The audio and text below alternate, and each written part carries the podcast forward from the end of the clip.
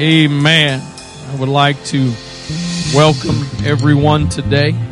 And if you are a guest this morning, we are thrilled to have you in service with us today.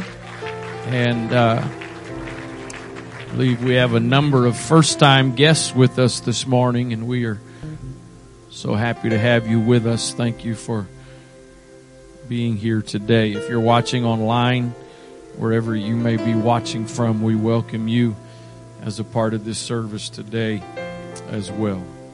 Praise God. You may be seated.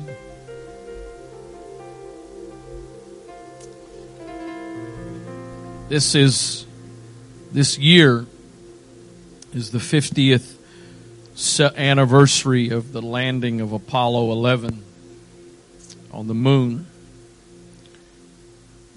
On July 21st, 1969, President Nixon spoke from the Oval Office shortly before midnight on July 20th, Eastern Daylight Time, to Apollo 11. As astronauts Neil Armstrong and Edwin Aldrin at the Sea of Tranquility on the moon. The call was coordinated from Mission Control in Houston. The president was introduced by the capsule communicator, normally the only person to communicate with astronauts in flight. This was astronaut Bruce McCandless. I recently, I don't know if it was a video, a movie, or what, but I heard this call. They actually played the recording of the call. And there was something in this conversation that really caught my attention. I'm going to read to you just a little bit of the transcript of that phone call between the president and the two astronauts. McCandless says, We'd like to get both of you in the field of view of the camera for a minute. Neil and Buzz, the President of the United States is in his office now and would like to say a few words to you. Over.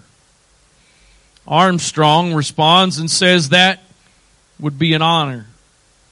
McCandless then responds and says, Go ahead, Mr. President. This is Houston out. And then President Nixon begins to speak to the astronauts and he says, Hello, Neil and Buzz. That would not be confused with Buzz Lightyear, even though he was beyond. I'm talking to you by telephone from the Oval Room of the White House. And this certainly has to be the most historic telephone call ever made. I just can't tell you how proud we all are of what you've done. For every American, this has to be the proudest day of our lives. And for people all over the world, I am sure they too join with Americans in recognizing what an immense feat this is.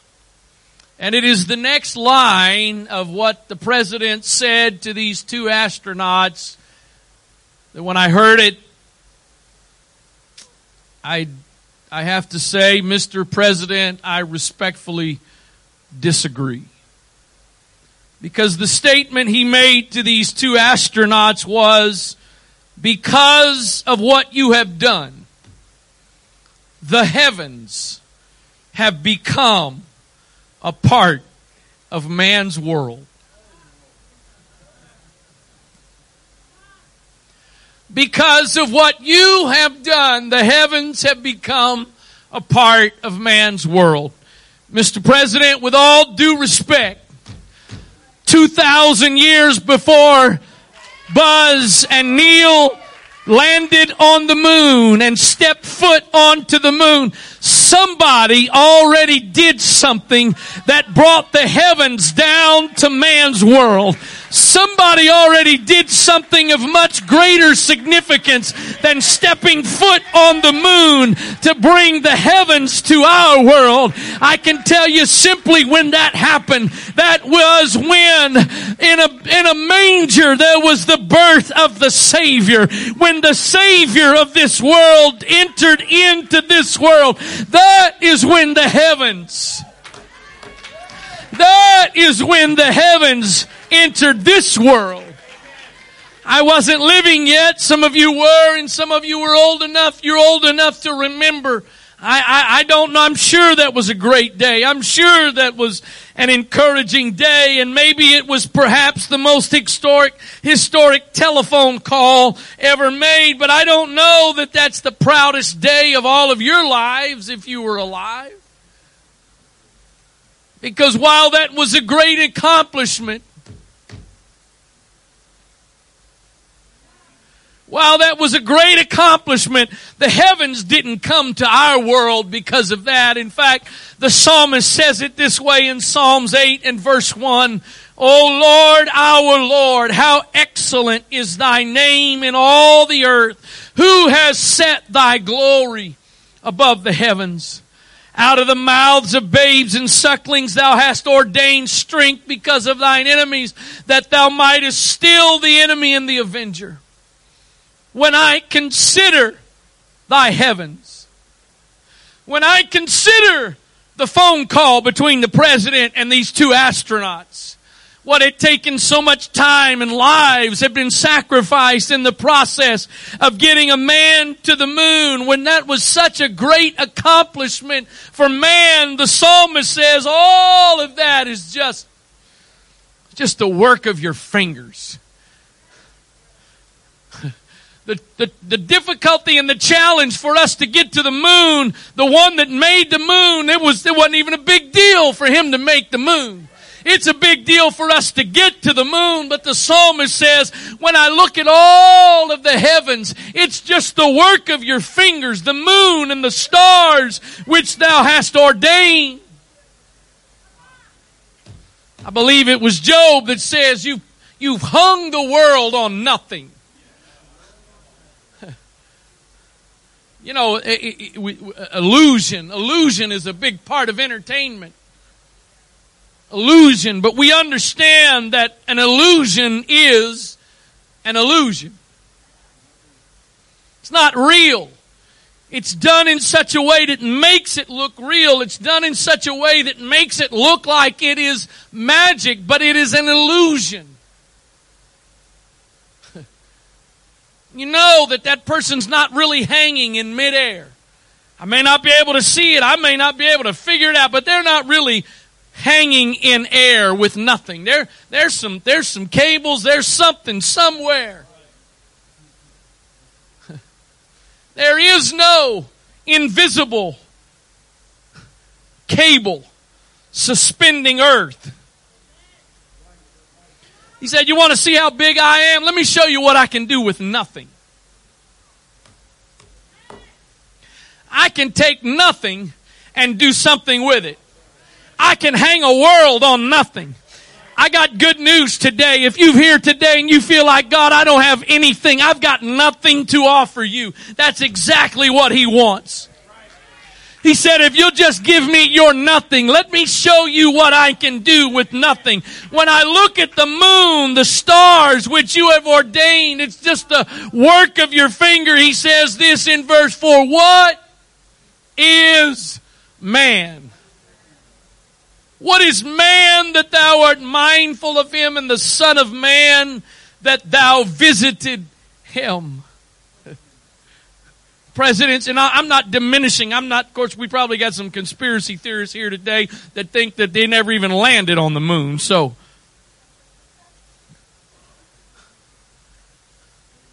but I'm not diminishing human accomplishment. I'm not devaluing. I'm, I'm not taking away. But what's amazing to me is what is considered to be such a great feat for you and I or for mankind just the work of his fingers. It's kind of like a little child, you know, straining to pick up something that weighs two or three pounds. And then you as an adult come along and without any effort, without any any strain, you just simply We got to the moon, yeah, but what about the one who just simply said, let it be, and it was? John 3:16 tells us, "For God so loved the world that he gave his only begotten son, that whosoever believeth in him should not perish, but have everlasting life. That, my friend, that's when heaven, that's when heaven was able to connect with earth. That's when heaven came to earth. Not when we got up there on the moon, but when God said, I am going to robe myself in flesh and I'm going to become what I created. I'm going to provide to my creation something they cannot earn or deserve. Something they cannot do for themselves. I'm going to bridge the gap, if you will we couldn't get to him. He says, I'm going to come to you. We don't have, we can't earn or become worthy enough to get to him. And he says, so let me, let me take care of providing what you need. What you can't do for yourself. I want to give you the provisions for it. Anybody ever had to eventually turn something down or decide not to do something you really wanted to do because you did you just didn't have the resources. Anybody ever wanted a you maybe a car you wanted to buy or a house you wanted to purchase and and, and, and you finally had to just say, I don't have enough. I can't I, I can't get the resources that I need together for this. You walk away and I don't know about you, but I've never had the bank coming back to me and say, listen, we understand you don't have enough, so we're just going to, you know, we're going to help you out and give you what you need. Never happened to me. Doesn't happen. Never had a car dealership say, well, you know what? We can just tell how what you really want this car, and we know you can't afford it, but we're just going to give it to you. No, doesn't happen. But God says, I've got something you could never come up with the resources to purchase. I've got something for you you could never have the ability to buy from me. And so not only am I going to give it to you, I'm going to take care of every obstacle that would keep you from getting what it is that you want and more so that I want you to have. I, I find it interesting. I'm not trying to make a mountain out of a molehill this morning, but I think I think the statement very much connects to the point. We as human beings have made so much to be about us. We've really made God to be all about us. I mean, what, what, what, how can we think we're so great that by somebody putting a foot on the moon, we've now brought heaven to us? We, we, we've made, we've made Christianity just, just kind of a, another self-help option. We, we turn preaching into motivational speaking. I, I, I, there's a lot of times that I've left church and I didn't feel better. But I've also gone to the doctor and I've had some surgeries where I left surgery and I didn't feel better. In fact, I always felt worse.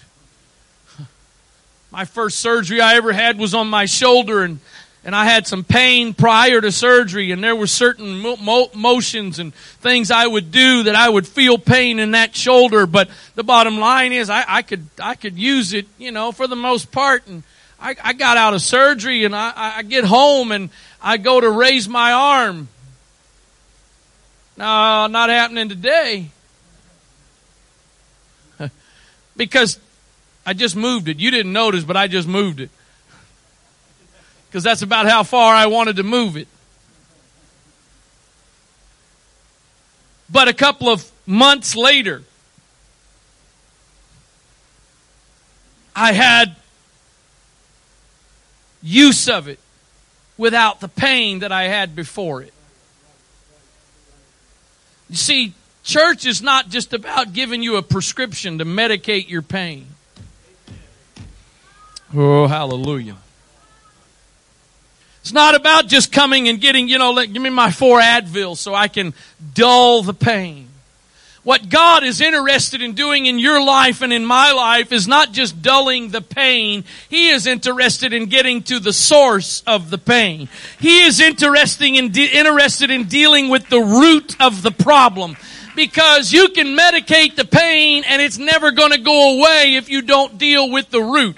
But as painful as it may be, if you will allow Him to dig down to the root and get rid of the root, there's probably going to be a little more pain than there was before. But what happens is you solve the problem and you reach the point that the pain is no longer there because you ultim- you dealt with the ultimate issue, not the pain. We live in a world that is that is uh, that is an expert in pain management.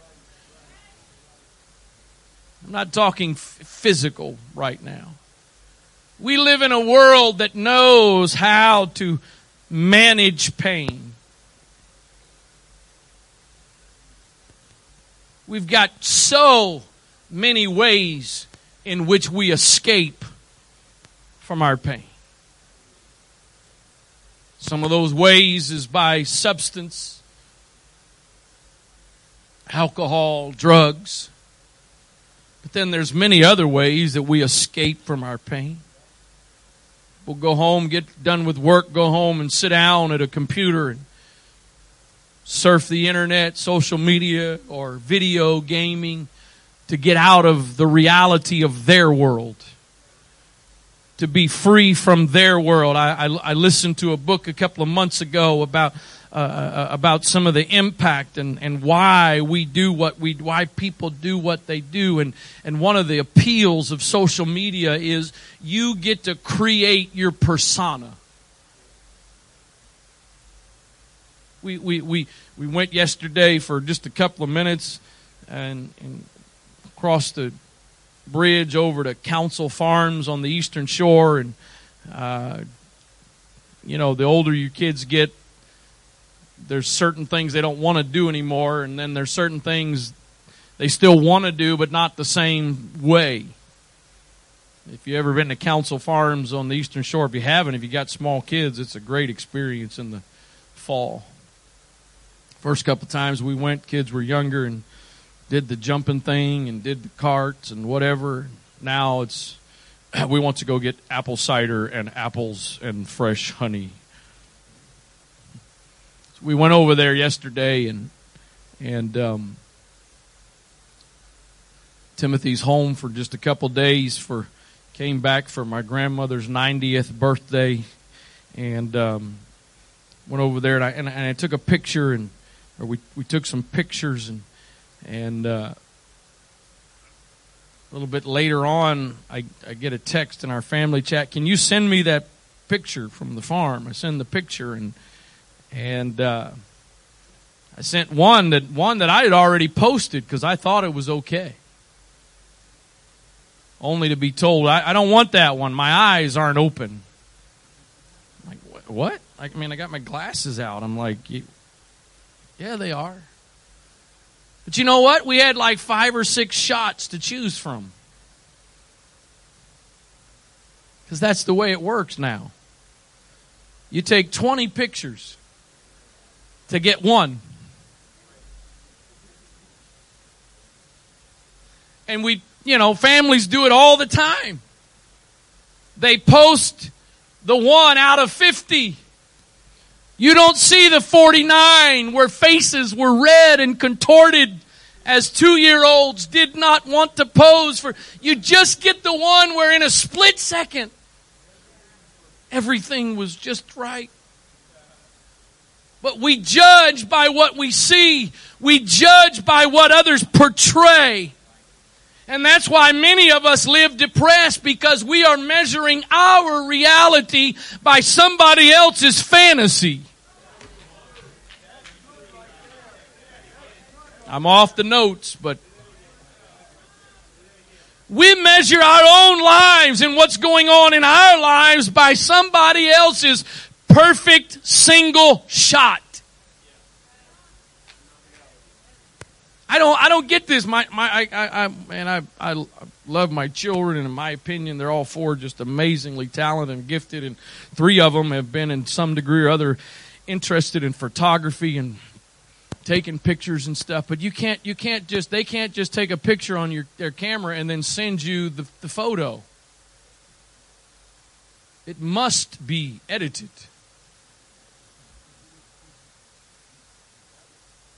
Has to be because the just just the photo's not good enough. We gotta. Certain people have you, you, you got your. I know some of you are old enough. You don't even know about all this or care about it, pay attention to it, but but some understand. Certain, certain people have the they've got their own filter or or their uh, a filter that they everything they use that filter. So you're not actually seeing the real. You're seeing some kind of adjusted image of reality. Well, maybe I'll get back to these in a minute.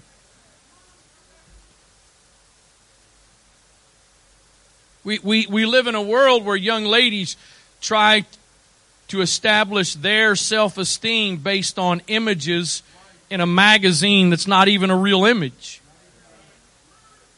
Not even a real image. I mean, long before social media, it was a known thing that when a photo was taken before you saw that lady on the front of the magazine, somebody had done some changes by editing, using editing software. And so we become depressed because our world doesn't meet up to a fake world.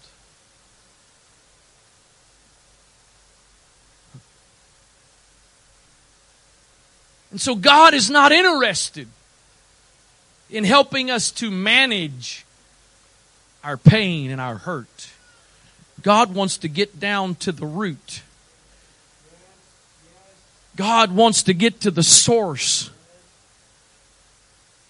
And so, if you're a guest today, you may not leave today thinking, man, that preacher was just so sweet and encouraging and uplifting. You're in good company because there's people that come here all the time and they leave that feeling opposite of that. But that's because we as the church, this is not the pharmacy. Church is not intended to be the pharmacy. What medication can we describe so that you can have a little bit of relief? The church is intended to be an operating room where the Spirit of God can get down into your life and bring about changes that produce lasting change, not just momentary relief. And that's why he came, because he understood heaven needs to come down to where you are. Because the only real solution to what you're dealing with and going through is to have an experience that comes from another world. But here's, here's, here's the other side of that to me. Not only is, is the idea that heaven came to us, that, that's really not even what's the most important. First John, first, first John chapter 4 and verse number 9 says it this way.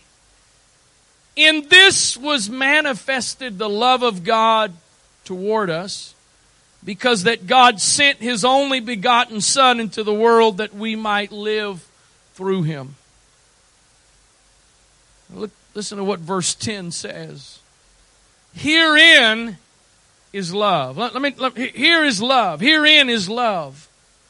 Not that we loved God. The big deal is not that you and I love God. That's not the great news today. The amazing news is that He loved us and sent His Son to be the propitiation for our sins. The, the, the good news is not that we love Him. The amazing thing is not that we love Him.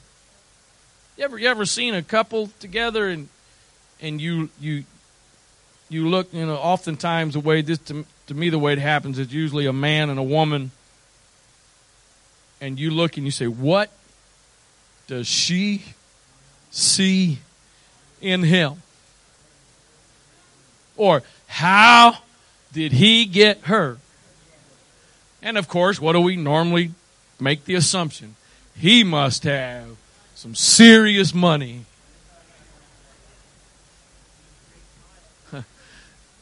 Only one explanation as to why she's with him. He must have some serious money.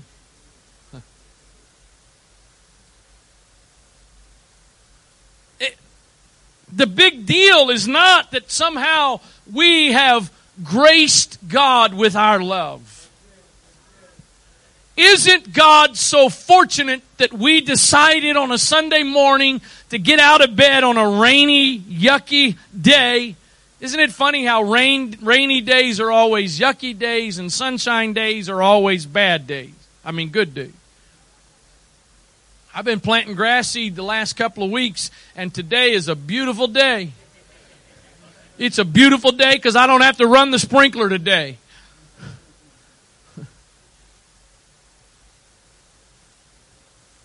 It, it's not.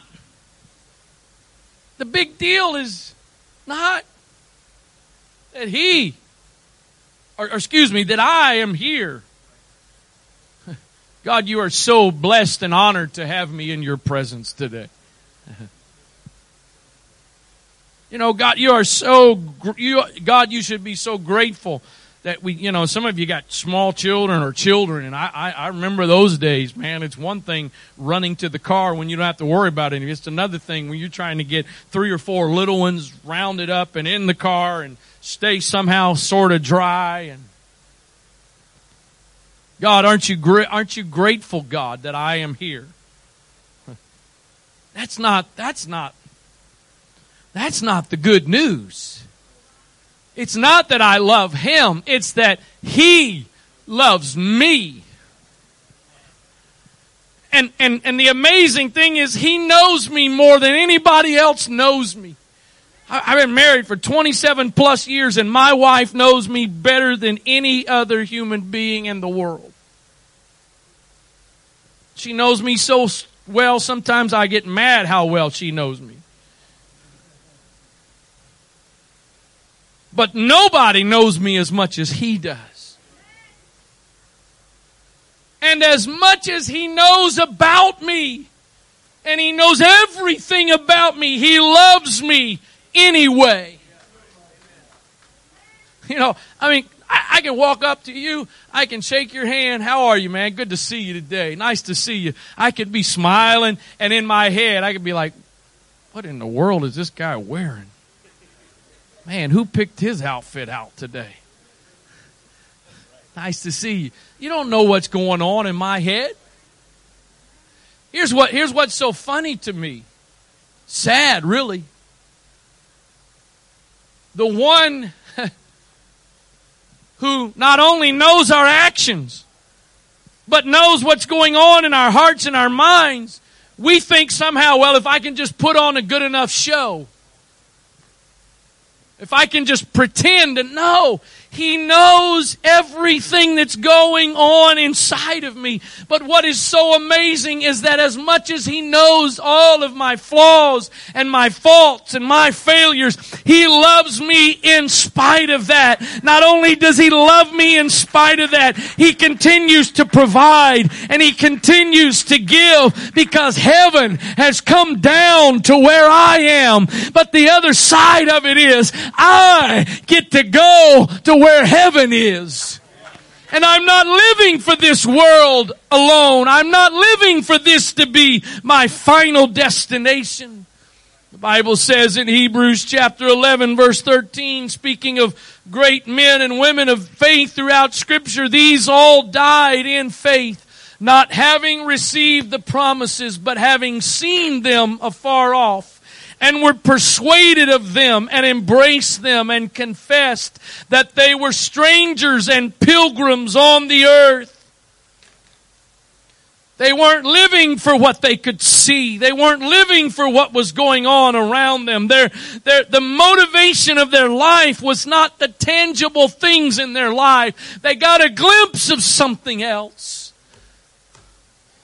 You're here today and all life is about for you is what you can see and perceive with your natural senses, you have, you don't know what life is. You don't know what life is.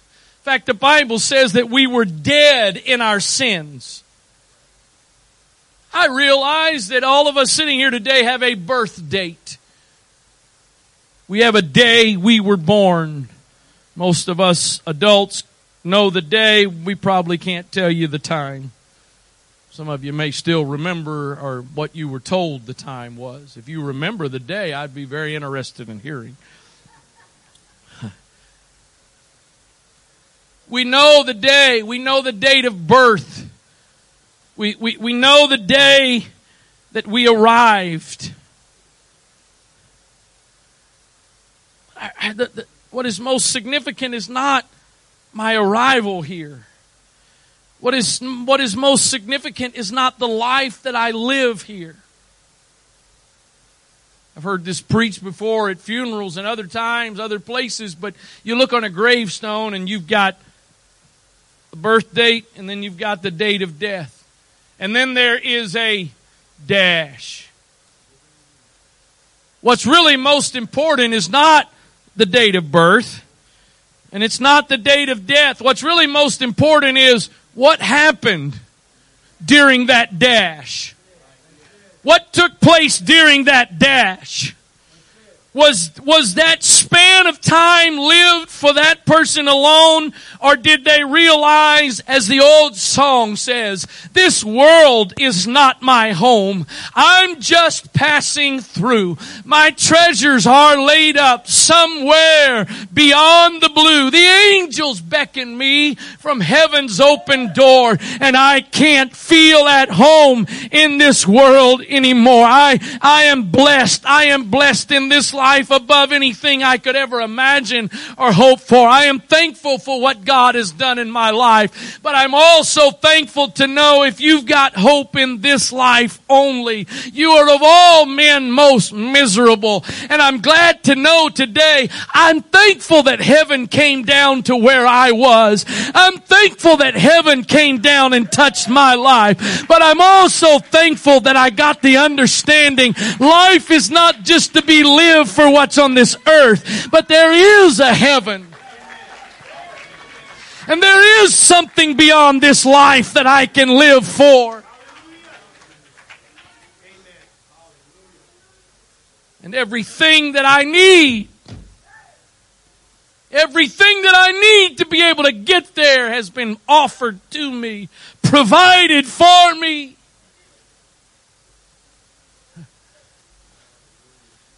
People get people get angry at God. People get resentful at God because they have issues and problems and things don't go. They pray and God doesn't answer their prayer. Can I tell you today there is no such thing as an unanswered prayer? If I were to have asked you the question a moment ago before I made that statement, how many of you have unanswered prayers? I can pretty much guarantee you that there'd be at least a couple of hands that would go up. Can I tell you, there is absolutely no such thing as an unanswered prayer. And some of you are probably still arguing in your mind right now with me. Well, yeah, there are because I prayed them. So, what is the basis that you have an unanswered prayer? Well, I prayed and asked God to do something, and He didn't do it. So, in your mind, you have an unanswered prayer. He answered. He didn't do it. Yeah. He didn't say anything. Yeah. Well, you do know that just as being a good parent means sometimes you say no, as a good God, sometimes He says no, or sometimes He just doesn't say anything. Which, as some of you have heard me say, I don't know about you, but I've done the same thing at times as a parent especially with a few questions or a few requests, the ridiculousness of the request didn't even deserve a verbal response. In fact, I had to do everything I could to restrain myself from giving the response I really wanted to give of, are you kidding me? What? So sometimes this is an answer. Oh, the, the, the all time classic. And I mean, our kids do it, but most of us did it. I love this. This is one of my favorite things. You go to your parents, and what do you say? I know you're going to say no, but I know you're going to say no, but can I go spend the night at so and so's house? No. Wait a minute. Wait a minute. Wait a minute. You just said you knew. I'm assuming if you knew I was going to say no, you were prepared for me to say no. Is that not what we do with God sometimes? I know you're going to say no, but I'm going to ask because here's the deal. Oh my. If I can ask and He doesn't do it, who can I then blame? Well, I asked, you didn't do it. And you know what? Thankfully, he's got thick enough skin, figuratively speaking, that he's not bothered by our temper tantrums. It's kind of funny to me. We get so we get so frustrated with our children when they flop in the floor and do a temper tantrum. I wish some of us would just stick to that rather than the mature way we learn. because he's he has our best interest at heart. And his biggest concern is not making everything here and now the most convenient, the most comfortable, the easiest to deal with. He is hopeful that you and I will decide, you know what? Thank you for bringing heaven down to me. But I also want to get to heaven. And I understand that giving getting to heaven may require some things of me that I may not really want to do. It may not be my desire, but I understand that what might be best for me may not always be exactly what I want.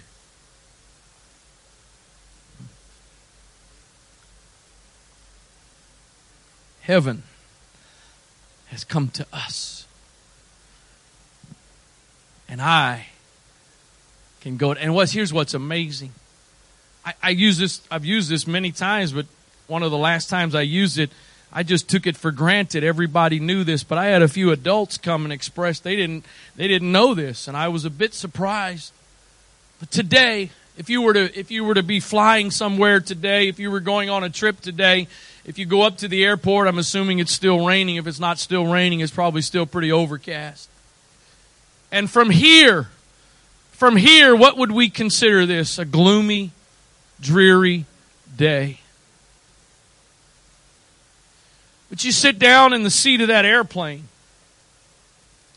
and that airplane taxis out onto the runway. And then it begins the process of taking off. It lifts off the ground and it begins to climb hundreds and hundreds and thousands of feet. And at some point, as it continues to climb, you go through the clouds and you break through on the other side. And when you break through on the other side of the clouds, what was looking up gray and dreary looking down becomes one of the purest whites you will ever see. And the bluest of skies is on the other side of the clouds. I, I, I, will be 48 years old in a couple of weeks. And I still, at 40, almost 48 years old, almost every time that happens, I have the same thought. I just want to get out on the wing of this plane and just jump back and land on those white, fluffy clouds. And then I quickly remember no, that's not the way it works. But but but here's, here's my point with that. I'm not preaching to you today perfect life here and problem pain free. But what I am telling you that you can be in the midst of troubles and trials and tribulations and difficulties, but do like you do in that airplane and rise above to a place of peace and tranquility where, yeah, just like the airplane, you gotta come, eventually you gotta land again. But I am reminded that on the other side of my problems, on the other side of my turmoil and my pain, there is a God who is in control of all of it. And while He may not be changing it all right here and right now, there is something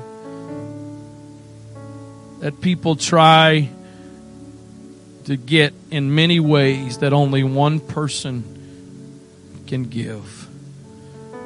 That person is Jesus Christ, and that thing is peace.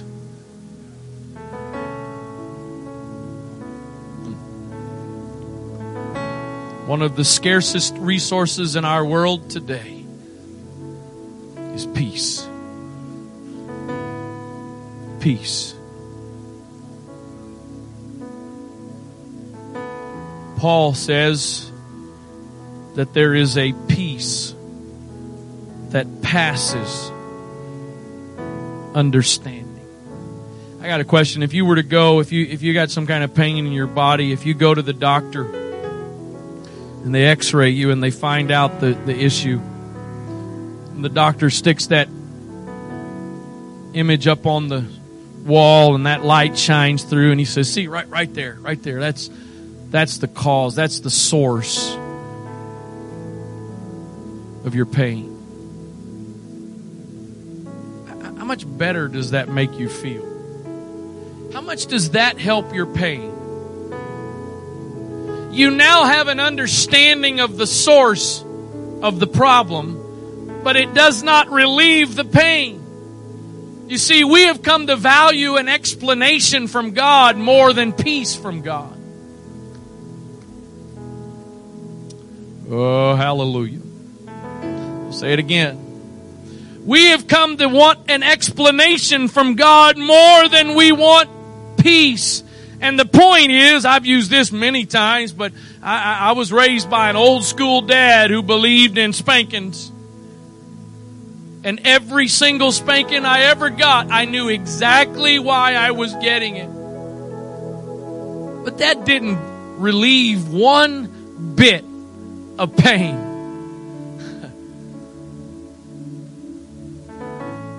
you see, the point is, and there's probably, I wouldn't be surprised if there's somebody, at least one person that couldn't testify to this. Most of us can't, but some probably could that God finally actually did give you an explanation.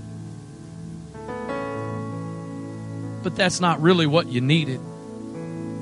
What you needed was peace that passed your understanding. Peace that says, this may not make sense. Peace that says you may not like this or want to go through this. But peace says God is working everything in my life out for my good. God is in control of every circumstance and every situation. It might be painful. I, I might not understand it, but there is something that God is doing for my good. I said this in a service recently. I don't remember which one. One of the things that's amazed me many times now throughout my ministry and even my life is when I've heard people who have been through very difficult, painful, tragic circumstances and situations who will say, if I could go back and not have to go through that, if I could go back and not have to experience that, I wouldn't take that opportunity. In fact, I am now thankful and appreciative for the very thing that at one point I resented or maybe I was upset with God for. But now I understand that it was God's way of doing what was best for me. Oh, I, I understand the idea of heaven reaching down into our lives and our world. It doesn't mean it makes everything feel and look automatically better, but it gives me the assurance Paul said it this way in Romans 8, verse 28. And we know that all things work together for good. To them that love God, to them who are the called according to his purpose. Would you do me a favor just right where you're sitting for right now? Would you just bow your head, close your eyes, and if nothing else, would you do that just out of respect for those around you?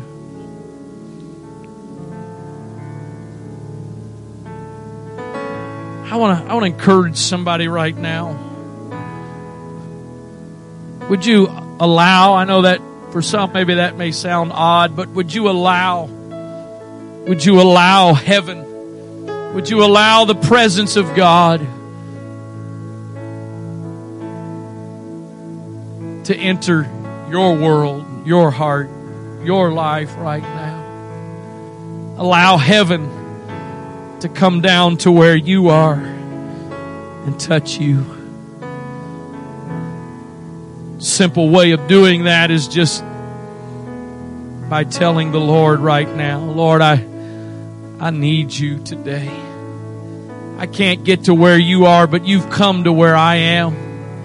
I don't have what it takes to do everything I need to do. I, I don't have the resources or the ability to accomplish what I need to accomplish. But you, you've come to where I am and I acknowledge I need you. But not only do I need you, I want you. Not only do I need you today, but I, I want you today. I want your world to connect with my world and I, I want the purpose of my life and my world to become about you, God. Not simply about my life being everything I want it to be, the way I want it to be. I want you. I want you to be in my world. I want to I want to know what it means, God, for you to deal with the the very root of the issues and the struggles in my life. Jesus' name. As as you continue just for a moment where you're sitting, head bowed, eyes closed, if if you believe that the Spirit of the Lord is talking to you right now, and maybe you'd like somebody else to just join with you right now and pray with you and help you receive what it is you need today, would would you just slip a hand up right where you're sitting? Just right where you're sitting. This is this is to me one of those times where sometimes we need to go to him, but sometimes he just wants to come to where we are. There's at least one hand up. If you don't need to respond for yourself right now, would you would you be mindful to minister to someone else right now? Maybe there's somebody beside you, maybe they haven't even lifted a hand yet, but you're aware of their needs. You're aware of what's going on in their life and you're willing to let God use you right now to let heaven reach them where they are. Let them connect with heaven to receive what it is they have need of in the name of Jesus. In the name of Jesus. In the name of Jesus. Because of you, God. Because of what you've done I can experience things that are so much greater than what I could ever deserve or ever be worthy of. You've made provision to bring to me what it is I could never do for myself. You've offered me something, God, I could never be worthy of or deserve. In the name of Jesus. God, I pray for somebody today that is perhaps overwhelmed with the circumstances and situations of their life. Or perhaps somebody today, God, maybe they're not overwhelmed by the problems and difficulties, but maybe they're dealing with the emptiness of realizing that natural success and achievements can never fulfill the emptiness that only you can fulfill, that only heaven can fulfill. In the name of Jesus, in the name of Jesus, thank you for coming to where we are today, God. Thank you for coming to where we are, not just in general, but individually. You come and meet us where we are and provide for us what we have need of. In Jesus' name. In Jesus' name. In Jesus' name. We're going to continue to pray. They're going to start singing in a moment. If you need to go or want to go, you're welcome to. We thank you for being here, but there are some that I know the Spirit of the Lord is still talking to, and more than just talking to them, He's trying to touch their heart, their life today. In the name of Jesus, in the name of Jesus. Sweep over my spirit forever. I pray in fathomless billows of love.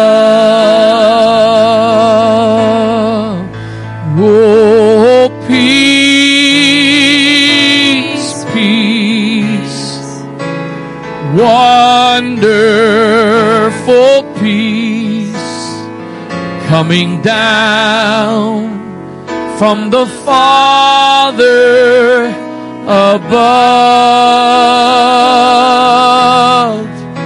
Sweep over my spirit forever.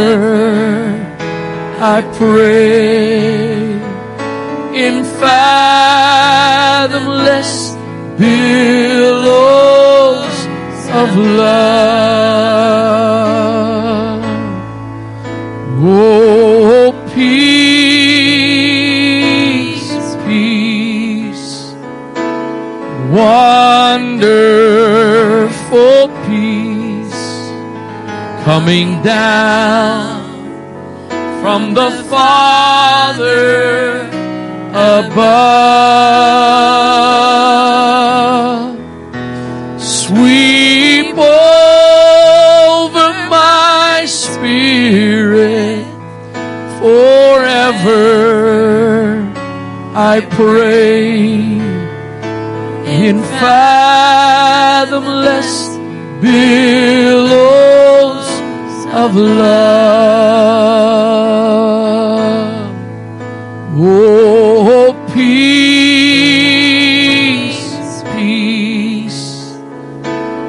wonderful peace coming down from the Father above. Sweep over my spirit forever. I pray in